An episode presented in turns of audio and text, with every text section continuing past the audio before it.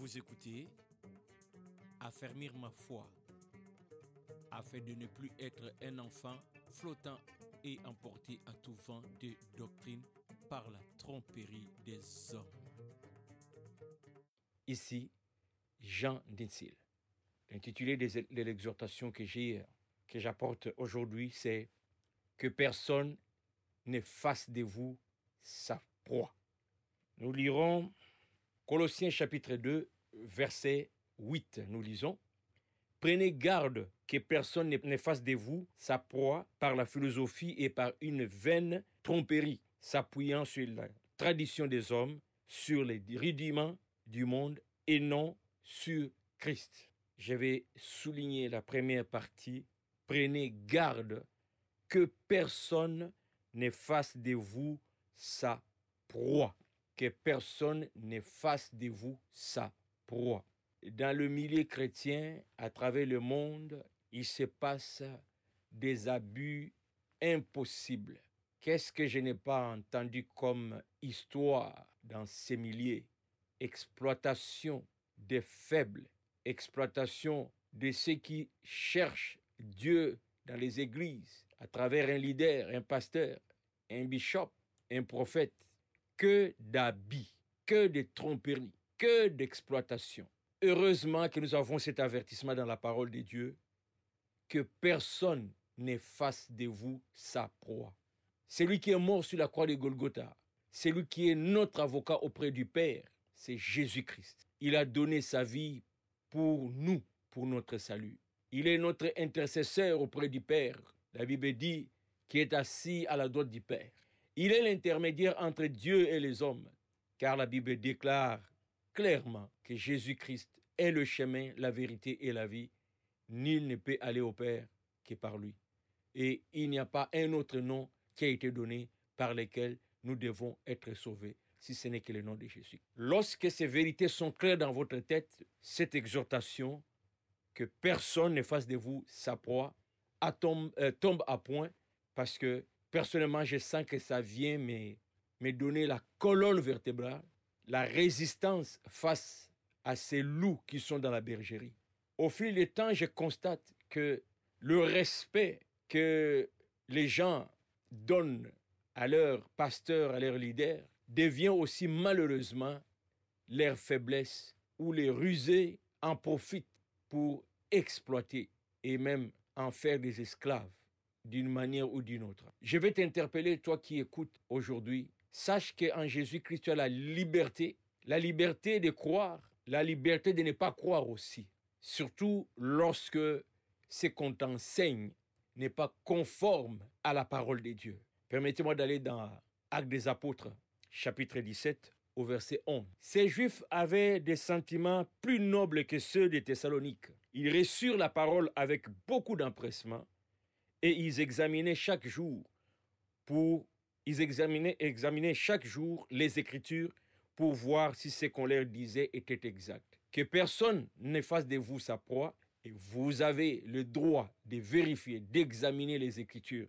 Regardez ici ces textes, quand nous lisons dans son contexte, il s'agit des Juifs de Béret qui, après avoir entendu l'apôtre Paul prêcher, ils n'écrirent pas tout de suite, mais ils prirent le temps de vérifier les discours de Pierre, de, Paul. Je ne sais pas si moi aujourd'hui je peux douter de, l'apostolat de, de, Paul, pardon, parce que j'enseigne justement ce que Paul a écrit. Mais ceux qui l'ont vu, les Juifs de ils ne se sont pas pliés devant Paul comme étant l'apôtre de Jésus. Ils étaient plus préoccupés par le contenu du message, le contenu de l'enseignement, l'exactitude avec la volonté de Dieu. Ils n'ont pas tremblé devant Mais que voyons-nous aujourd'hui? Il y a de ces leaders qui tiennent tellement leur titre et ils veulent que chaque fois qu'ils se présentent devant nous, qu'on tremble à cause du titre qu'ils ont, bishop, archibishop. Eh bien, vous allez trembler si vous ne connaissez pas la parole de Dieu, si vous, vous, vous ne savez pas c'est quoi votre liberté en Christ. Moi, cette parole me dit que les Juifs de Béret vérifiaient d'abord pour s'assurer que c'était la sainte doctrine. Pour toi, enfant de Dieu, devant un prédicateur, même moi qui te parle aujourd'hui, ce qui est important pour toi, à regarder, ce n'est pas les titres, ce n'est pas la race, ce n'est pas la renommée, c'est plutôt l'exactitude des Écritures, la conformité du message que j'apporte par rapport à la parole de Dieu. C'est ça qui doit être ta préoccupation. Autrement, ces risées vont faire de toi leur proie. Tiens-toi debout en t'appuyant sur la parole de Dieu. Vérifie les Écritures. Ne te laisse pas intimider par quelqu'un parce qu'il dirige une grande église. Ne te laisse pas intimider parce que lui, quand il fait le tour du monde, il, remplit des stades. Un enfant de Dieu qui connaît les Écritures ne se laisse pas impressionner par ces choses, car les faux aussi remplissent les stades. Ne te laisse pas impressionner par les miracles. Si tu connais la capacité de ton Dieu, tu vas pas étonner lorsqu'un pharaon essaie de faire aussi un petit miracle de, de transformer un morceau de bois en serpent. Tu sais que le dernier mot revient à ton Dieu, le maître des temps et des circonstances. Il a le ciel et la terre dans sa main. Tu ne trembles pas devant des petites choses comme ça. Ta préoccupation, c'est l'exactitude du message. Combien de fois j'entends des gens utiliser des versets bibliques, les tordre de sens, parce qu'ils ont un objectif et ils savent qu'ils sont devant un peuple qui a soif de la parole de Dieu et qui gobe tout sans discernement. Et ils vont transformer, ils vont tordre pour faire entrer la parole de Dieu dans leur pensée et, faire gober ça aux enfants de Dieu. Que personne ne fasse de toi sa proie. Examinez. Je terminerai avec euh, cet autre texte dans 1 Thessaloniciens, chapitre 5, verset 20 au verset 22. Ne méprisez pas les prophéties, mais examinez toutes choses. Retenez ce qui est bon. Encore ici, la notion d'examiner et de ne pas juste gober parce que c'est un prophète. Je suis prophète. Et d'ailleurs, nous vivons l'ère des, prophètes où il y a quasiment des spectacles dans nos églises. Le prophète, il prend une heure du temps en train de faire son spectacle. Les dix heures de bonne aventure sont là-dedans. La Bible te dit d'examiner. Que le titre du prophète ne te ferme pas la bouche. Que le titre du prophète ne t'intimide pas. Il vaut rien si ce qu'il raconte ne vient pas de Dieu. Il vaut rien.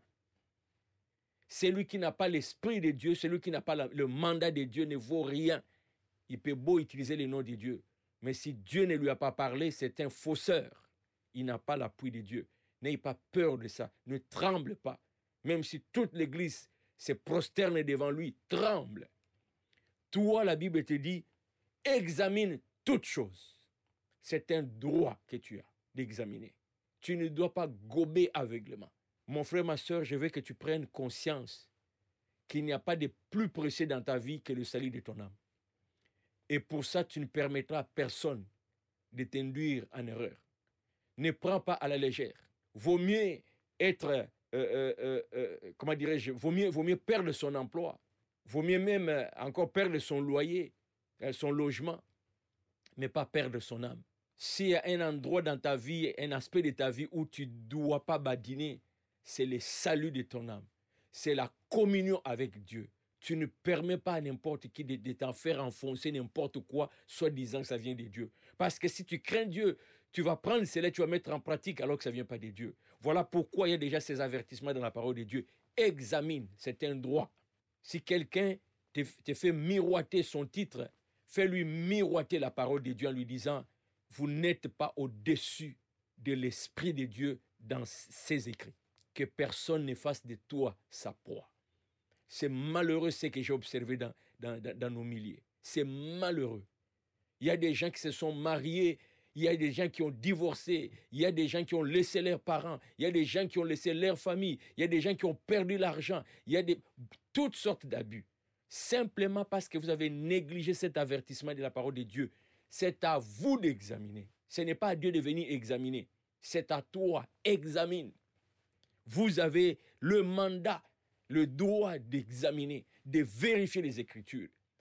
Mais aussi, en disant ça, je conclue en disant, si vous n'avez pas la culture de méditer la parole de Dieu, vous ne saurez même pas examiner.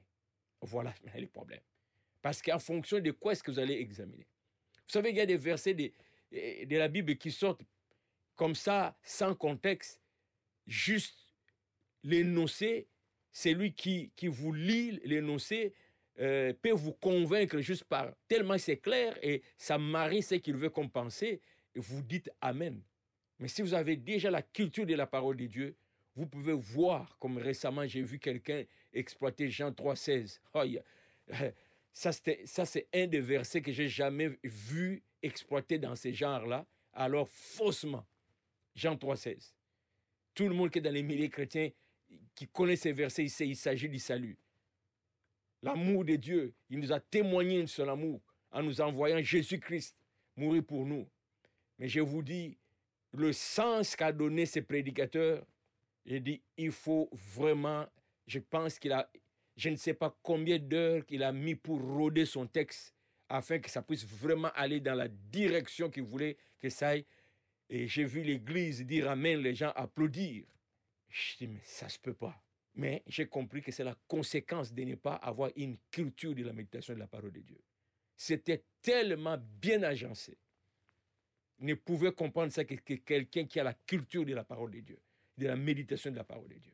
Mon frère, si tu négliges de consulter la parole de Dieu, la Bible que tu as déjà chez toi, à la maison et sur son téléphone pour ceux qui en ont, si tu, tu ne veux pas consulter, tu t'attends seulement aux miettes que tu entends par-ci par-là, il va être difficile pour toi d'échapper aux, aux, loups ravisseurs.